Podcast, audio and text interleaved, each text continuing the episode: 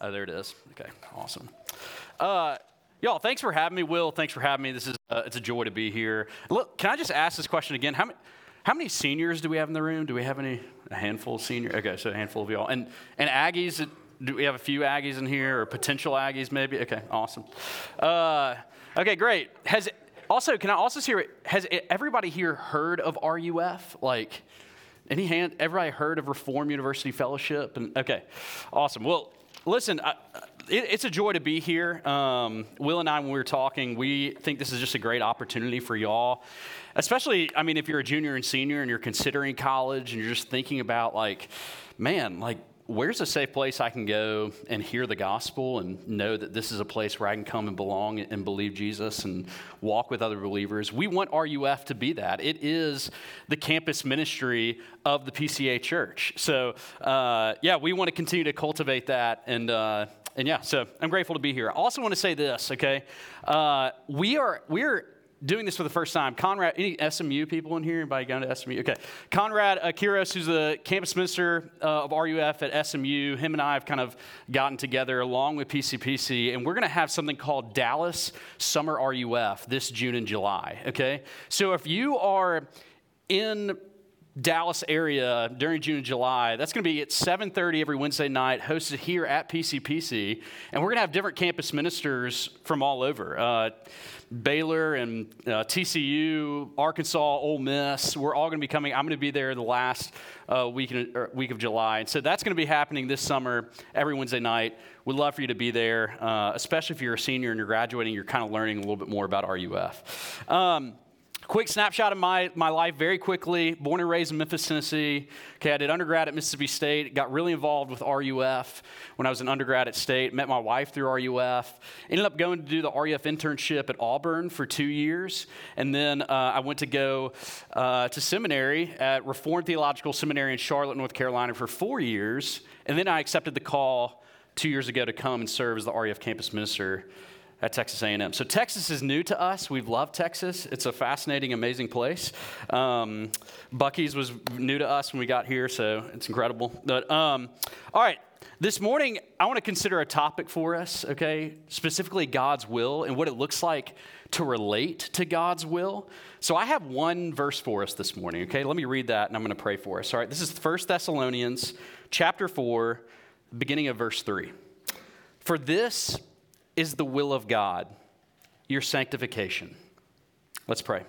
Father God, uh, I thank you this morning for this opportunity to be able to open up your word, to be able to talk about who you are and your sovereignty.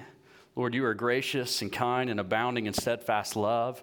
I pray this morning would not just be informative for our minds, but transformative for our hearts. Would we leave this morning uh, left, not left unchanged? Uh, Lord, by your grace, uh, would you continue to transform us by your grace? In Jesus' name, amen. All right, look, a part of the reason I chose to speak on relating to God's will this morning is because many of you right now, especially if you're a junior and senior, right, you're in a season where your relationship questions, okay, and, and questions about the future are starting to press in right? Like which college should, colleges should I apply to? Like which college should I go to once I'm accepted? What should I major in? What do I what do I want to do with my life? Like what does it look like to be a friend? Who do I want to date and eventually marry and so on, right? The Christian at least is trying to think of these things in relation to God and his will, what he wants. For example, okay, uh, Eddie had been noticing Katie for a while, right, at some social situations. And they've been Snapchatting, texting a little bit. And as far as Eddie can read, like, okay, I think Katie is like into me, right? And he like shows his friends, like, hey, what do you think these Snapchats and these texts? And they're like, oh, yeah, she's definitely into you. Like, and the communication kind of like keeps increasing. And Eddie's sure, okay, I want to date Katie. I'm going to start pursuing her, right? And then Katie, she thinks Eddie's a good guy, but it's just not there, right? And so Katie starts asking, okay, God, would you show me if I if I should keep getting to know Eddie, right? Asking that he would actually begin to make it clear. Well, after a couple of weeks, she decides she respects Eddie enough. She's going to tell him. And so she comes up to Eddie and she's like, Look, Eddie, like, you're a great guy. I just don't think we should date. I think we should be friends. So uh, Eddie's friend zoned. And he says, All right, like, why? Like, what did I do wrong? And Katie says, Nothing. But I've been praying and asking God for clarity, and I think God is telling me that I'm not ready to date you. I don't think it's God's will for me to date you right now. Eddie obviously disappointed, not only because he's been dumped by Katie, but it also kind of feels like he's been dumped by God himself too, right? Now, I don't know how that lands with you or sounds to you. For some of you, that may be a little triggering, especially if you're like investigating Christianity this morning, right? I'm not trying to shame Katie because some of you in here maybe have been on the giving and receiving end of that at some point, or maybe you will at some point in your life. Right? There's grace for both, okay? But it's an illustration of the struggle of how we relate to God's will and how that impacts and transforms our life and our relationships. So, I want to look at three things this morning as we study what it means to relate to God's will. So, if you're a note taker, here you go, okay? All right, we're going to look at defining God's will the struggle with God's will, and the application of God's will, okay? The defining God's will, the struggle with God's will, and the application of God's will. All right, first, defining God's will. What does the Bible mean when it talks about God's will? Right? I think that can be actually one of the most confusing phrases in the Christian vocabulary because what I think causes that confusion is that we talk about God's will in different ways, right? Sometimes we speak about God's will about all things happening according to God's will. Other times we talk about God's will of being obedient and doing the will of God, right? And still other times we talk about finding God's will for my life. So when talking about relating to God's will, right, it depends on what part of God's will that we're, that we're actually talking about, right? Right, your friend says to you, hey, let's go, I don't know, hang out and meet up at, at Houndstooth Coffee, okay? and you hop in, your, in the car and you're on the way and you realize, oh, wait, like which houndstooth coffee are you talking about? Are you talking about the one at North Park Center? Are you talking about the one at Highland Park? Or are you talking about the one right off of I 30? Right? All of them are, share the same name and are connected in some way, but each location is different in its own way as well. Right? Kevin DeYoung, in his book, Just Do Something, he really helpfully lays out how Scripture demonstrates God's will in three categories. If you have not read that, I'd really encourage you to do that, especially as you're launching off into college. But what he does is the first two of these he lays out really clearly, but the last one is a little bit more complicated than we would like. So, when defining the will of God, Scripture holds out for us three categories, okay? First is God's will of decree, or God's secret will. Right? Sometimes when the scriptures talk about God's will, it's in relation to everything that's happening in the world. This refers to what God ordains. All right, everything in world history, past, present, future, comes to pass according to God's sovereign decree. Right? It's unchanging, can't be thwarted. God is sovereign over th- everything nature and nations, animals and angels, spirits and Satan, wonderful people and wicked people, even disease and death right? This is what we mean by God's will of decree, which is taught in numerous passages of Scripture. But for time's sake, let me just read one for you, okay? Matthew chapter 10, verses 29 says this Jesus is talking. He says, Are not two sparrows sold for a penny, and not one of them fall to the ground apart from your Father? But even the hairs on your head are numbered. See, Jesus picks an admittedly an ordinary event a sparrow falling to the ground and every hair follicle on your head, or lack thereof, right? And says, like, that doesn't happen apart from the will of God. God does not plan out a few big ticket items of our lives. Like, He knows and ordains every detail. To borrow from a very old, smart theologian, Augustine, he said this The will of God is the necessity of all things which means that God's will of decree, okay, this first category, it's actually meant to bring you comfort, meaning that your life in this world, it's never out of control. Charles Spurgeon said this that the sovereignty of God is the pillow upon which the child of God rests his head at night, giving perfect peace. So you can rest at ease knowing that there is no out of control random happenings in this world according to the Christian worldview, okay? So, are you in the will of God this morning? Yes. of course you are. Is it, was it God's will for you to be at PCPC Youth Group this morning? Absolutely. That's God's will of decree. He's sovereign and, and, and He ordains everything, past, present, and future, for His glory and His good purposes. That's the first category, okay? The second category is this is God's will of desire or his revealed will. Right? Another way scripture talks about God's will is how he clearly desires you and I to live in obedience to him. Listen to 1 John chapter 2 verse 16 through 17. It says this: "For all that is in the world, the desires of the flesh and the desires of the eyes and the pride of life is not from the Father but is from the world. And the world is passing away along with its desires, but whoever does the will of God abides forever." Do you hear it? At the will of God in this passage, it does not refer, to how God ordains things, but to the way that God commands us to live.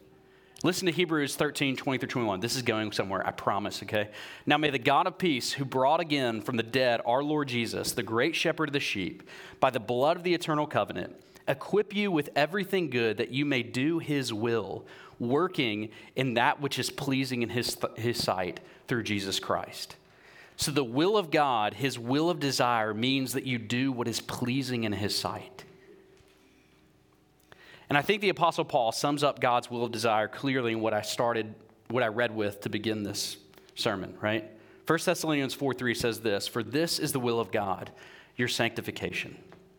Okay, so God's revealed will, his will of desire, is always for your sanctification, your growth, your holiness, you dying into your sin and becoming more like his beloved son Jesus. These are the two categories that scripture talks and how define, defines God's will, okay? Listen to Deuteronomy 29 29. The secret things belong to the Lord our God, but the things that are revealed belong to us and to our children, that we may do all the words of, his, of this law.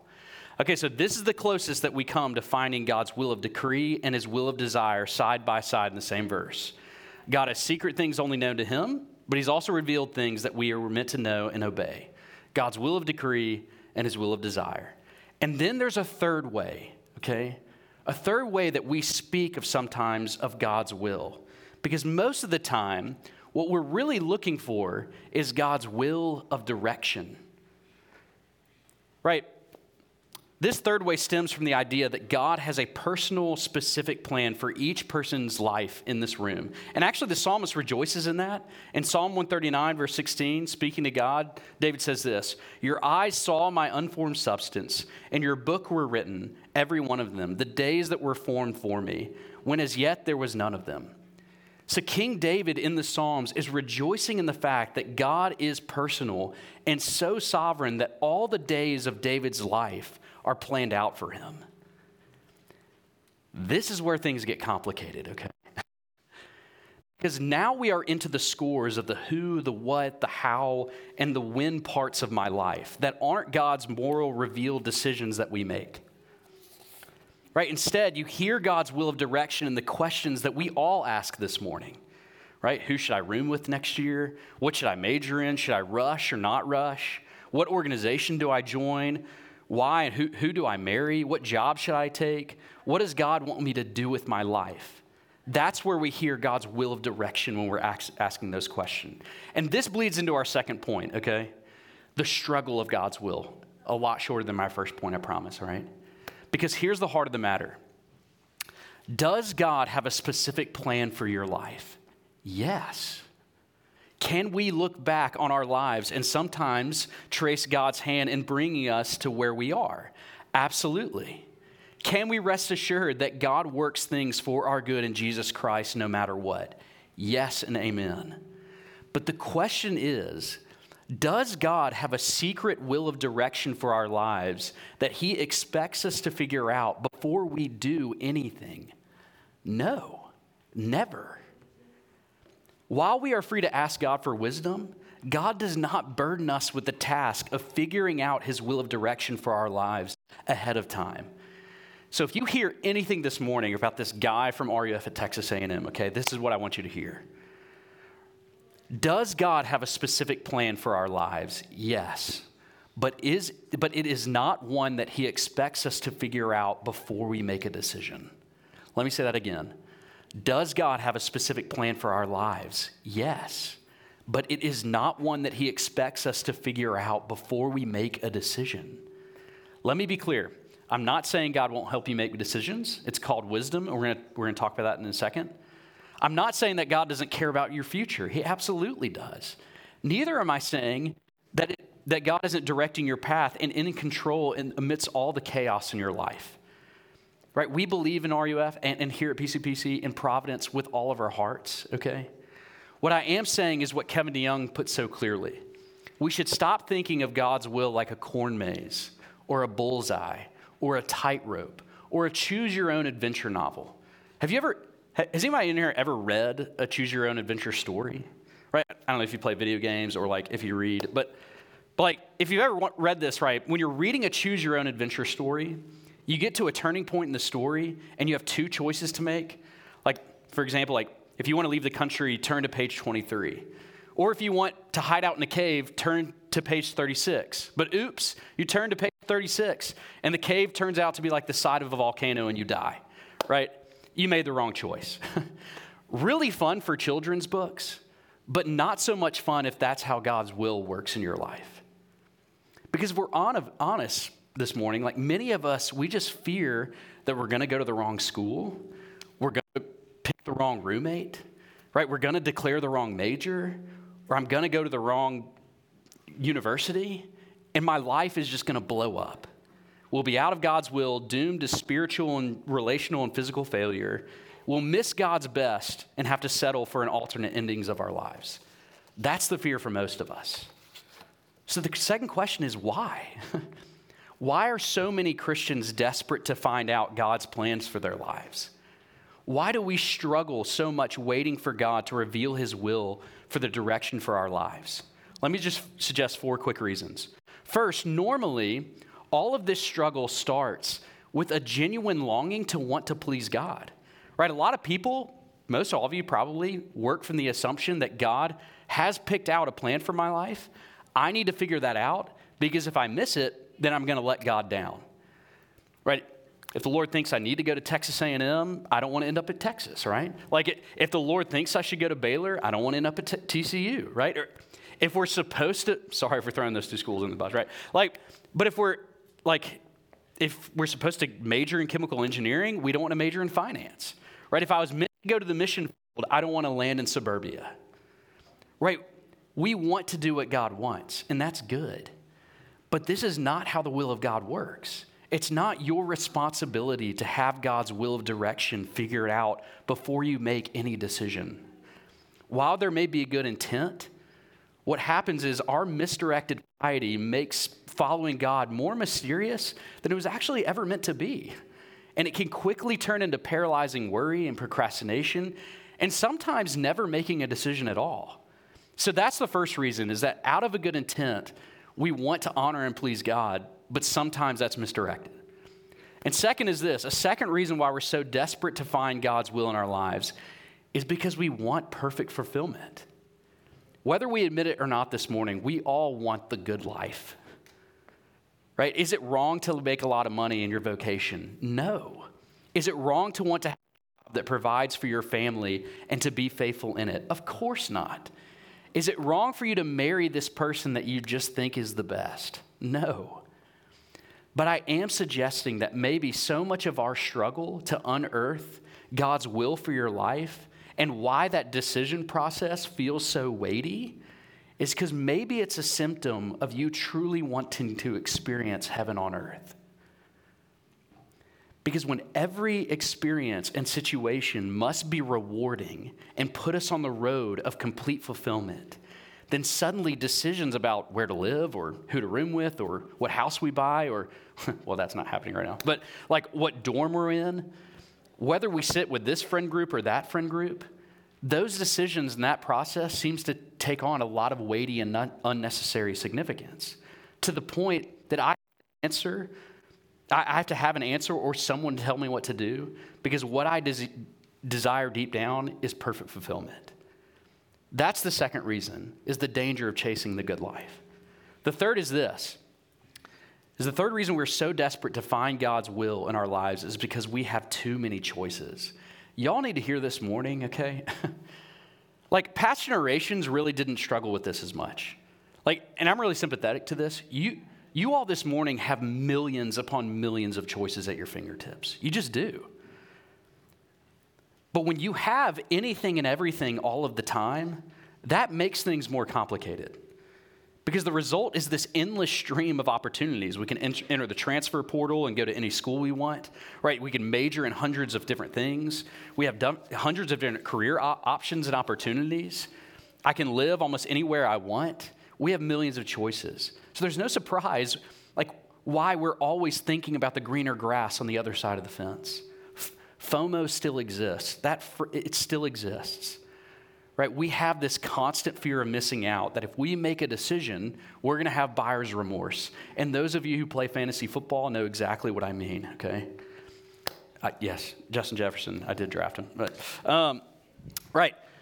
But we think to ourselves, if we choose option A, we're going to feel the sting of not having option B or C or D. Right? And as a result, having to make a choice feels worse than not having to make a choice at all. One author said this that our freedom to do anything and go anywhere ends up feeling like bondage more than freedom because decision making feels like pain and not pleasure. Do you feel that? Especially you seniors and juniors who are thinking about college and making that decision. I'm suggesting that our eagerness to know God's will is probably less indicative of a heart desperately wanting to obey God and sometimes more about our head spinning with all the choices that we make. And I'm sympathetic towards that. And lastly, is this, okay? Our eagerness in demanding God to reveal his will of direction for our lives is because we are anxious and terrified of the future. Matthew 6, verses 30 through 34 says this Jesus says, But if God so clothes the grass of the field, which today is alive and tomorrow is thrown into the oven, will he not much more clothe you, O you of little faith? Therefore, do not be anxious, saying, What shall we eat or drink or wear? For the Gentiles seek after these things, and your, and your heavenly Father knows that you need them all. But seek first the kingdom of God and his righteousness, and all these things will be added to you. Therefore, do not be anxious about tomorrow, for tomorrow will be anxious for itself. Sufficient for the day is its own trouble. You see, worry and anxiety are not merely bad habits or idiosyncrasies they are sinful fruits that blossom from the root of unbelief. And Jesus doesn't treat the obsession of the future as just kind of a personal quirk or that's just kind of who I am, but instead it's evidence of little faith. And you're looking at a man right now constantly struggles with fear and anxiety, constantly repenting of that. We all struggle with this, some more than others, but anxiety is living out the future before it happens instead of trusting a God who truly cares for you. And this leads us to our last point. Promises getting we're getting there, okay? The application of God's will. So is there a better way of relating to God's will? Yes. According to 1 Thessalonians 4 3, God's will for you is your sanctification, becoming more like his son Jesus. And according to Matthew 6 33, the way we do that is to seek first the kingdom of God and his righteousness. That is his revealed will for our lives. It's not a sexy silver bullet that you may have been looking for. It's always easy, but it is clear. See, God, God wants you to buy a house to make you holy. He wants you to take an internship one day in college to make you holy. If you marry, He wants you to get married so that you can be holy. Count on it. Whether you are in Dallas or Denver one day, whether you are single or married, whether you are in med school or working for NASA, whether you are in trial or in tribulation, whether you decide to ask her out, and one day, guys, you should. Don't make her be a detective, okay? Just do it. And if she says no, respect that, all right? But like, God's will for you is your sanctification. He set you apart that you would grow to become more like his son Jesus. So maybe, just maybe, all of those decisions in your lives that feel life threatening may not be as life threatening when you realize that your life is actually, your purpose, your telos, is meant to become more like Jesus no matter what you do. And the hope is that the more you center your heart on seeking God's kingdom and his righteousness, all the decisions that follow will become a little less weighty knowing that I can cast my fear on, and anxiety on a God who cares for me and who loves me. And the fulfillment of my life does not rest on my decision, but it rests on Him. PCPC, let that free you. Like, I want you to recognize that all of these questions where I'm going to live, what job will I get out of college, who am I going to marry all of these are, are decisions of wisdom. And when we talk about wisdom, we're not just talking about witty aphorisms and homespun advice, okay? We're talking about a profoundly God centered approach to life and all of life's decisions, right? And, and as God is sanctifying you, okay, to become more like his son Jesus, God gives us three practical ways in the book of Proverbs to walk in wisdom and make decisions, all right? We're descending, I promise. Because in relating to God's will, we're called to seek wisdom through God's word. God knows that what, what Will was talking about earlier, that what we become, that we become actually what we behold. And he develops us into wise people, becoming like his son when we behold him in his word. So, just one example apply this to dating, right? God clearly tells you in his word that if you want to be married, you both need to be equally yoked. Does the girl that I want to ask out love Jesus? Does the guy that, that I want to ask me out love Jesus? And if, if they don't, it's not his will for you to date him or her. If she does and he does, then make the decision and go for it. That's just one example of exercising wisdom. Secondly, is this in relating to God's will, we're called to seek wisdom through prayer. James says that if you realize you lack wisdom, then ask for it. So instead of maybe asking for something God doesn't promise, ask for wisdom. Pray for the things that you know God wants to develop and are, is already true in His will. Pray for humility in decision making. Pray that you would think about these decisions not out of a place of fear and anxiety, but in a place of assurance of God's love for you. Pray that you would trust His care for you and be willing to deny yourself to follow Him and love others well. That you would be leaning into what's already true in God's Word. Pray for those things and make a decision. And finally, is this in relation to God's will, we are called to seek wisdom through the counsel from others. Get good counsel from people who know you, who see things differently from you. Proverbs says this the fool is wise in his own eyes. We need trusted friends. You need one another this morning.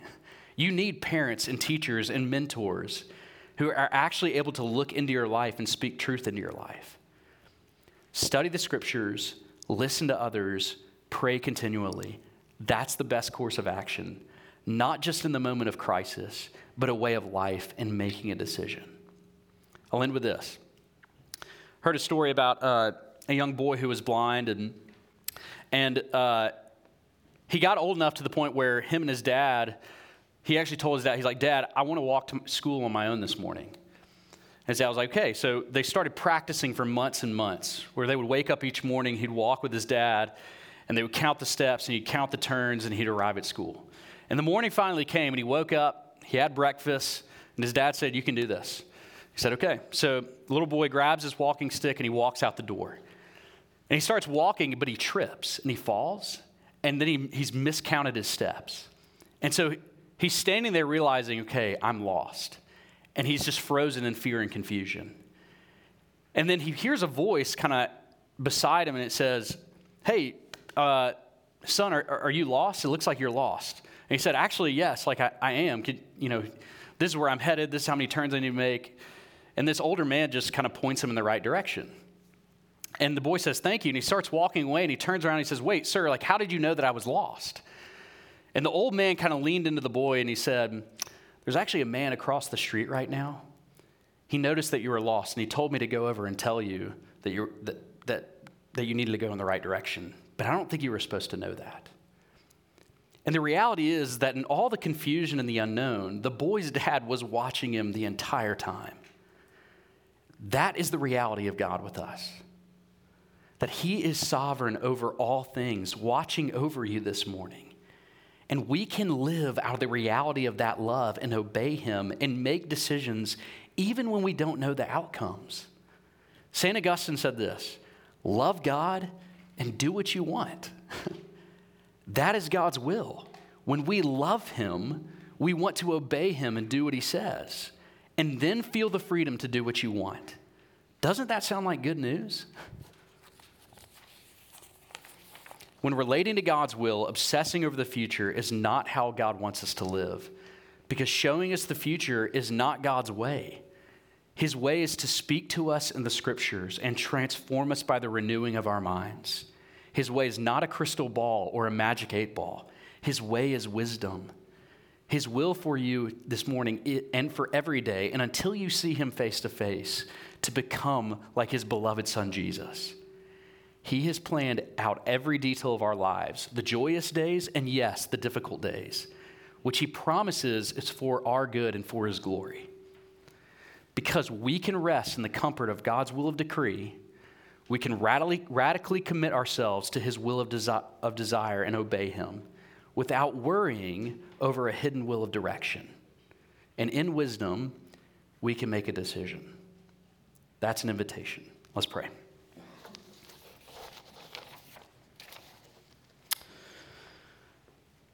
Father, we praise you that you are sovereign this morning. Lord, you are Lord over all things. I thank you for PCPC Youth Group.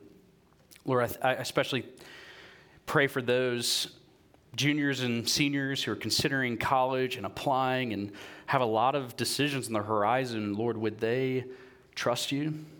Would they seek after you? Lord, you promise us in this word, in, in your word that your will for our lives is to become more like your son Jesus. Lord, we long to love you more. We long to obey you. We, we, we confess this morning that we, we need wisdom. We need your help. We need wisdom out of your word. Father, we need wisdom from others around us. Lord, would you continue to please guide this group? Would you continue to strengthen them and transform them by your word? Lord, would you help us to continue to fix our eyes on Jesus and seeking his kingdom and his righteousness in all the decisions we make? It's in Jesus' name. Amen.